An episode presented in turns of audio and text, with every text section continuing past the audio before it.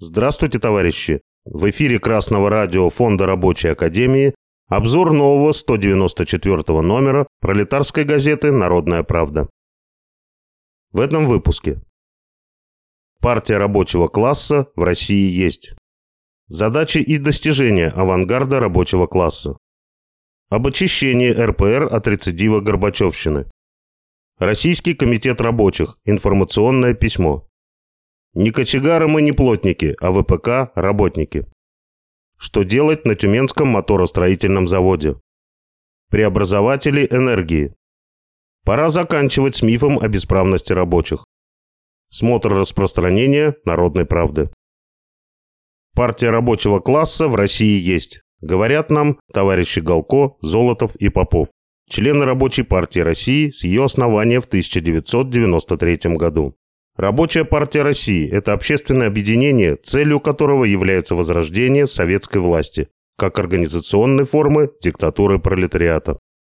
Партию учредили те рабочие и те надежные сторонники рабочего класса из числа интеллигентов, которые активно боролись с антикоммунистами-горбачевцами в КПСС, а после краха КПСС участвовали в создании Российской коммунистической рабочей партии – РКРП. Когда стало ясно, что большинство РКРП сворачивает на путь Горбачевщины и желает помыкать рабочим классом, а не служить ему, тогда рабочее ядро освободилось от этой партии и в декабре 1993 года образовало общественное объединение «Рабочая партия России».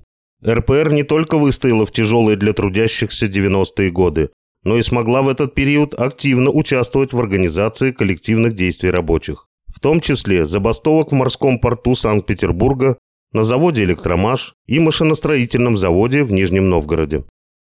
Два члена РПР, председатель портового комитета Российского профсоюза докеров Санкт-Петербургского морского порта Федотов и президент Фонда рабочей академии профессор Попов в 1995 году подготовили проект Трудового кодекса России, выражающий интересы трудящихся. Благодаря борьбе российских профсоюзов многое из этого проекта попало в принятый в 2002 году Трудовой кодекс. И даже сегодня, после многих его ухудшений, он остается одним из лучших в мире для защиты интересов рабочих в капиталистических странах. Товарищи рабочие, объединяйтесь в профсоюзы для борьбы за улучшение условий труда и жизни. А чтобы партия рабочего класса действовала в России повсеместно, чтобы ее первичные организации были созданы на каждом крупном предприятии, призываем всех сознательных рабочих, всех сознательных сторонников рабочего класса вступать в общественное объединение «Рабочая партия России». На второй полосе газеты можно ознакомиться с фрагментом постановления 30-го съезда РПР «Задачи и достижения авангарда рабочего класса». Здесь подводится краткий итог деятельности партии за последний год.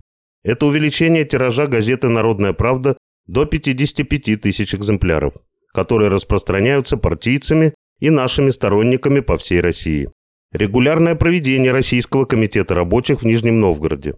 Проведение учебных занятий в Красном университете и в Университете рабочих корреспондентов. Круглосуточной просветительской работе Красного радио ФРА и много-много чего еще. Такой большой объем работы выполняется благодаря умелой организации и слаженной добросовестной работе членов партии. На идеологическом поле партия продолжает борьбу за осуществление ленинского курса, очищаясь от исказителей марксизма-ленинизма.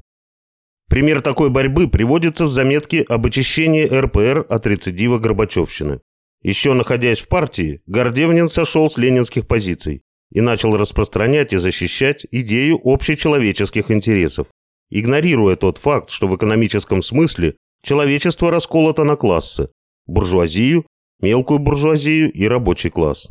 И экономические интересы представителей противоположных классов не просто отличаются, но и противоположны. Замыливание данного факта скрывает и искажает истинные корни и цели борьбы рабочих. А значит, носитель такой идеологии не может быть членом РПР.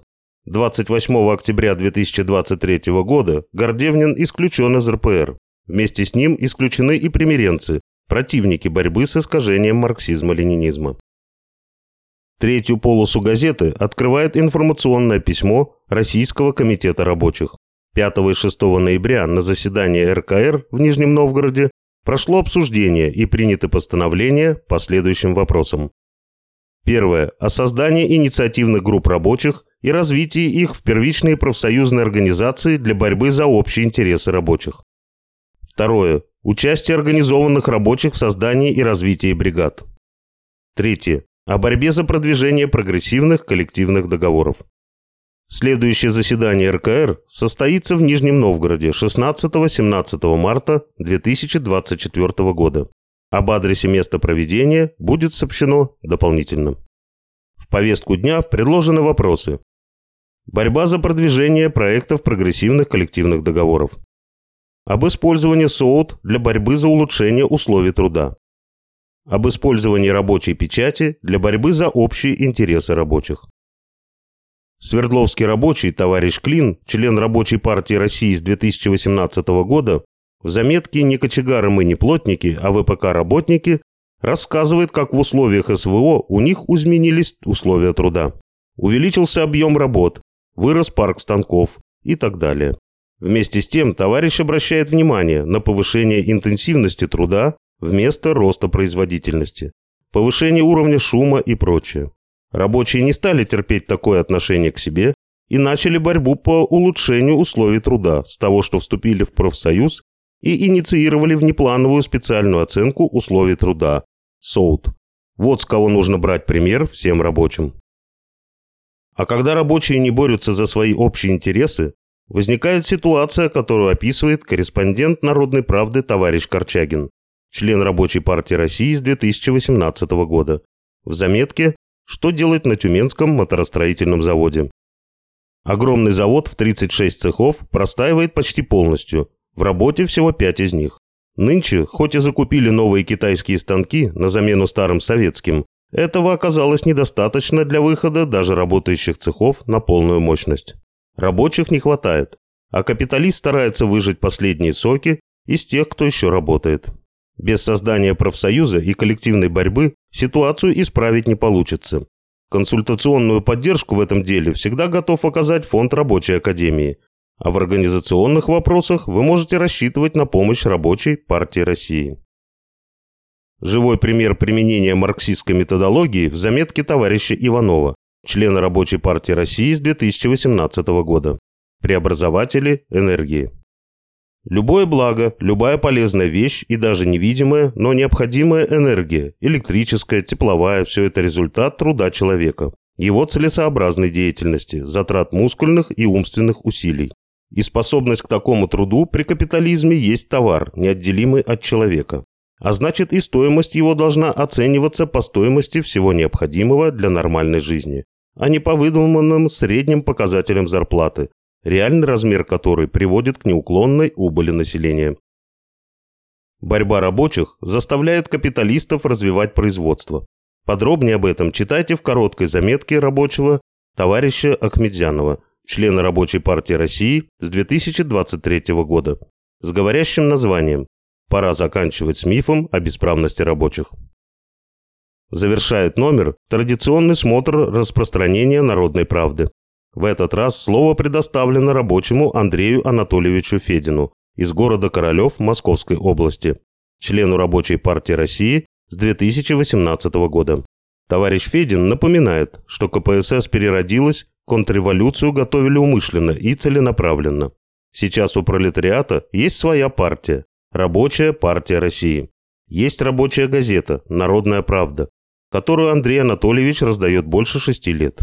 Он подчеркивает, что путь к возрождению советской власти не разговоры по кухням о несправедливости буржуазного общества, а борьба рабочего класса за свои интересы. Начать ее можно с раздачи газеты «Народная правда» у заводских проходных. Товарищи рабочие, встречайте нас со свежим номером «Народной правды» у проходных своих заводов. Газета издается именно для вас.